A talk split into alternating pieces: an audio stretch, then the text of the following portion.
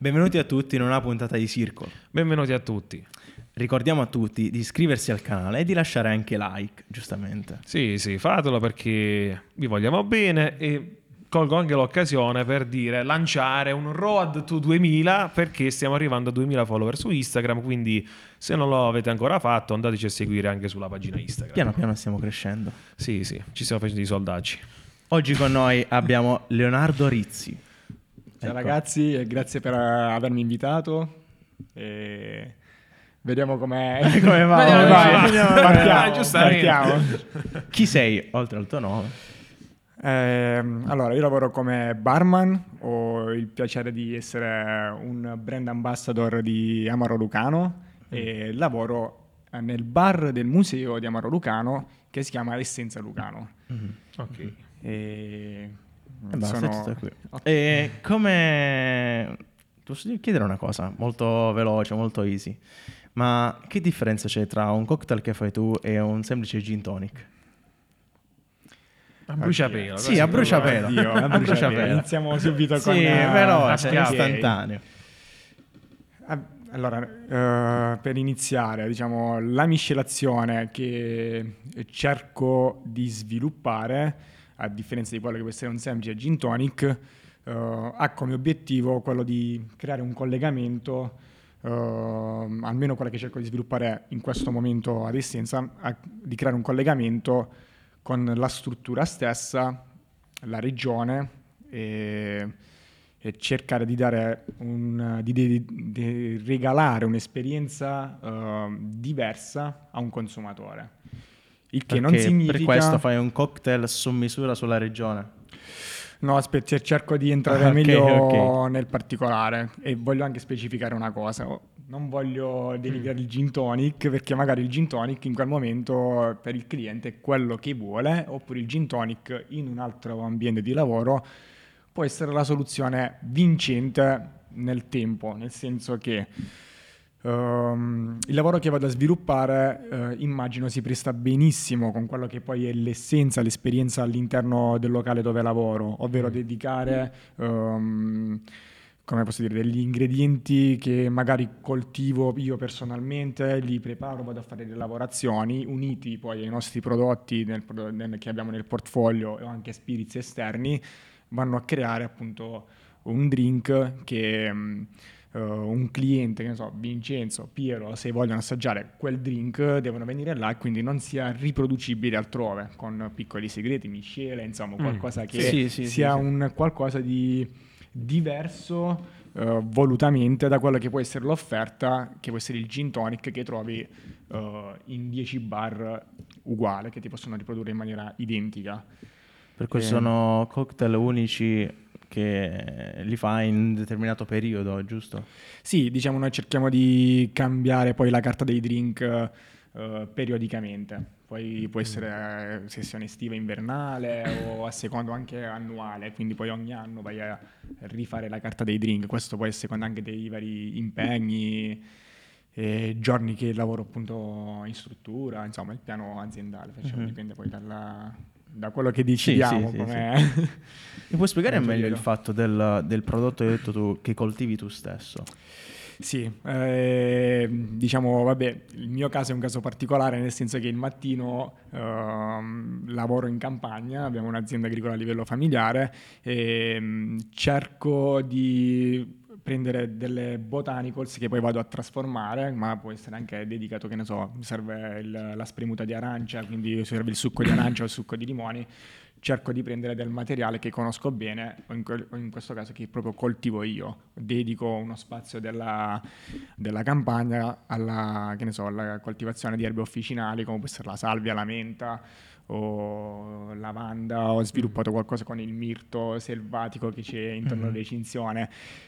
Quindi diciamo non eh, riduco sia per una questione di tempistica ma anche per una questione di cura proprio del, della, anche della merceologia dei prodotti cerco di, e questo mi grandisce anche il fatto che non mi porto magari il prodotto necessario senza fare tanto magazzino, senza evitare, mm. riesco a scegliere bene il prodotto, se vado a prendere la salvia non devo comprare per forza tutta la pianta, una piantina che poi dopo due o tre lavorazioni magari non so dove conservarla, metterla, devo tenere in frigo, prendo il necessario, lo uso per la lavorazione e sono pulito. Anche per avere un prodotto sempre fresco. un prodotto sempre fresco, ovviamente. E ti danno una migliore gestione, appunto. Sono sicuro che non vengono utilizzati pesticidi, tutte queste cose qua. Molte volte eh, è bellissimo vedere il frutto, che ne so, parliamo di una scorza di arancia, noi usiamo moltissimo i zest, i pill per estrarre gli oli essenziali dai vari agrumi che utilizziamo. Noi, dico, bartender in generale, mm, okay. un discorso molto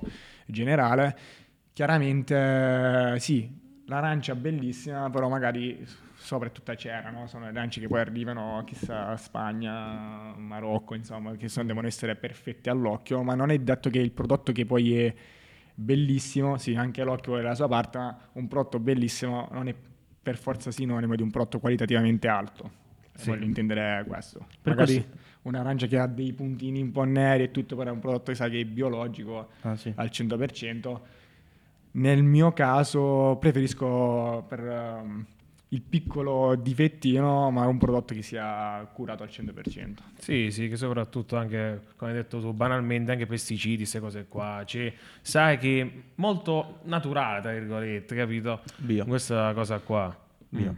E per questo ci hai spiegato che i cocktail, uh, non lo so, li inventi tu, giusto?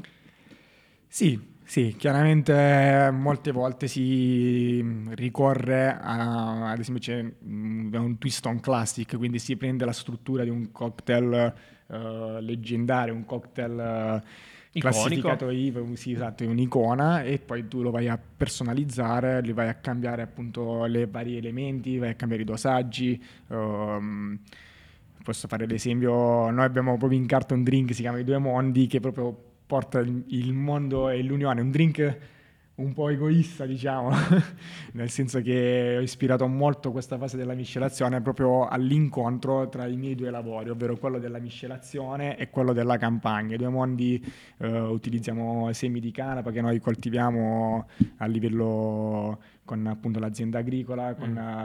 eh, ehm, eh, e qui proprio rappresentato anche piccolissimo in etichetta, è quello nella fase uh, importante dell'anno, poi io mi trovo veramente a, a correre dal campo della, della, campagna, torni a casa, mangi, ve- mangi, veloce una doccia e scendi al lavoro ed era mm. bellissimo poi trasformare, una volta che il prodotto era stato raccolto, trasformarlo subito e portare questo, strutturalmente è un Negroni, no?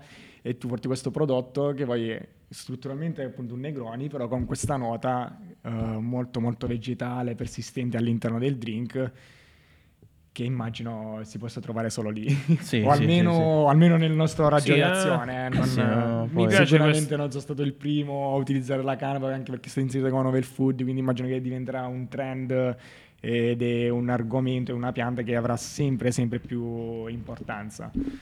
No, mi piace questa, questi elementi di unicità che si vogliono dare, queste impronte. Poi avevi accennato anche all'esperienza, quindi immagino magari che anche quando banalmente porti il drink al tavolo racconti come viene fatto, c'è tutta la lavorazione che c'è dietro al cliente, no?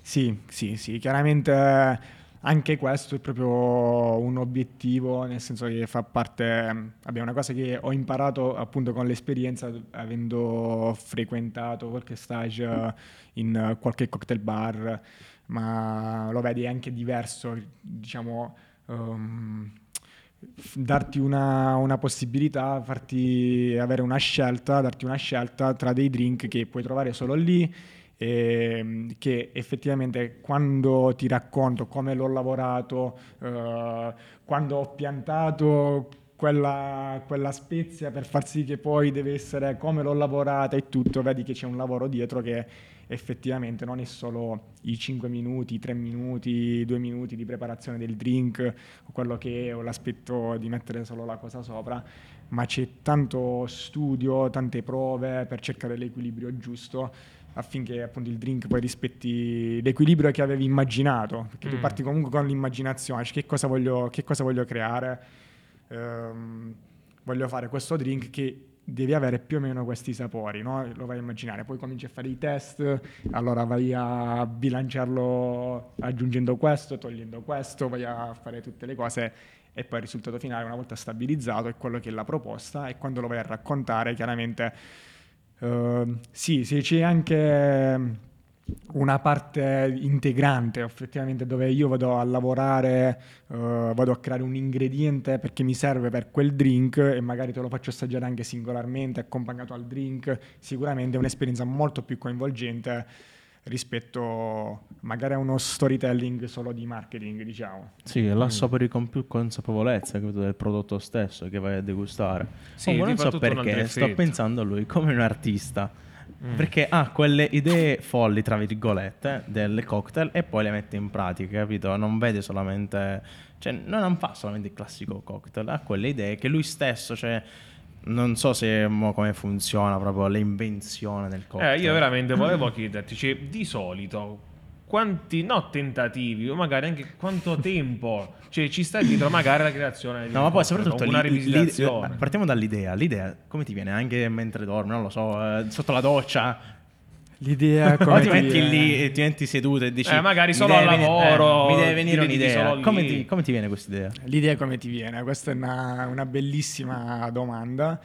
Ehm, vabbè, in questo caso, ripeto, lavorando lì al museo e lavorando per un brand comunque storico nel nostro territorio, ma anche a livello nazionale e internazionale, molte delle idee che sono nate proprio di ispirazione anche dal posto stesso, eh, nel posto- perché alla fine è un posto che merita, è un posto che non so se, vabbè, voi ci siete stati, Sì, non sì, sbaglio, sì, Sì, è un posto che qui anche fuori dal comune è molto curato ed è una fonte di ispirazione non solo per, eh, posso dire, per eh, quanto riguarda me, ma anche per... eh, noi abbiamo molte persone che vengono giù magari prendersi il drink mentre sono lì al computer a lavorare. Alcune persone ci hanno detto guarda io vorrei festeggiare i miei 40-50 anni qua perché quando sono qui a lavorare è successo sempre qualcosa di positivo. Quindi anche questa cosa di farsi un po' eh, contagiare dalle emozioni che ci sono nell'ambiente,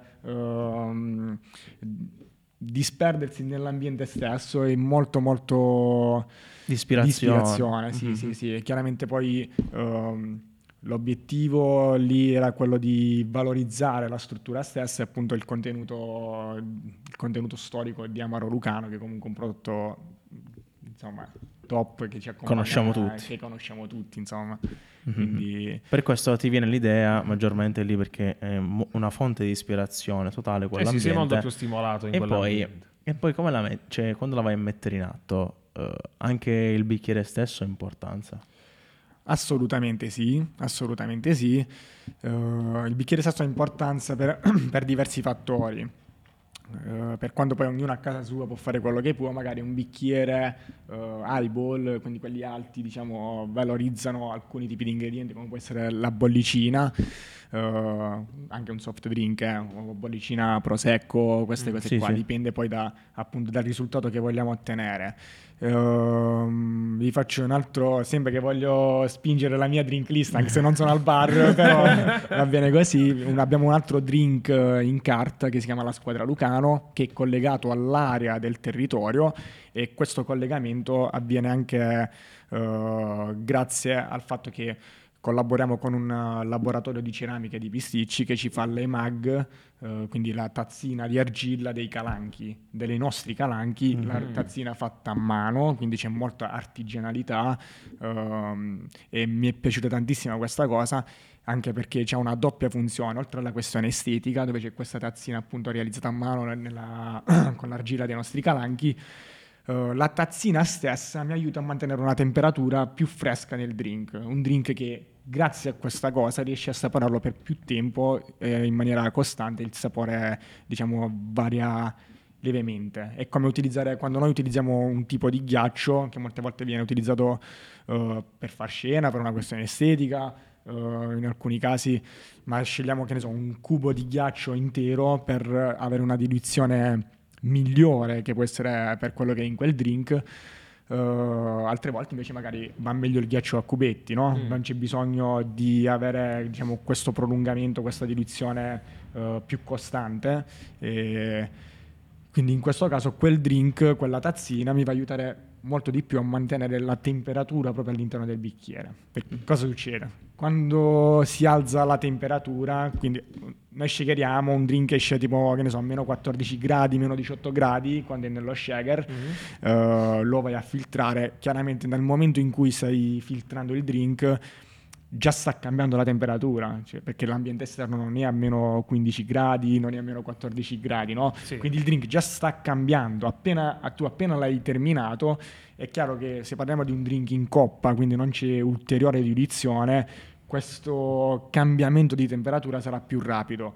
E se noi facessimo una prova ad assaggiare un drink che è appena uscito e poi lo assaggi dopo 5 minuti che è stato tipo sul banco, un drink senza, che non ha un'ulteriore diluizione che gli viene appunto conferita dal ghiaccio, uh, sentiremo dei sentori diversi, dei sapori diversi, avvertiremo molto di più le parti dolci anziché uh, tutte le note insomma, più fresche e più amare, verranno fuori molto prima le parti, le parti dolci. Quindi mm-hmm. diciamo uh, anche su questo il tipo di ghiaccio, il tipo di bicchiere può essere influisce sulla scelta. può influenzare sì, sì, sulla degustazione su quella che poi la, la bevuta e l'esperienza c'è un mondo dietro praticamente. Sì, sì, c'è tantissimi dettagli tantissime cose che se dovremmo parlarne cioè, solo un'ora a, raccontare queste cose tutta qua, questa filosofia e tutto il tuo pensiero che sta dietro a questo mondo come ci sei arrivato? Cioè, quali esperienze hai fatto per arrivare a quello che sei diventato oggi? Partiamo in ordine.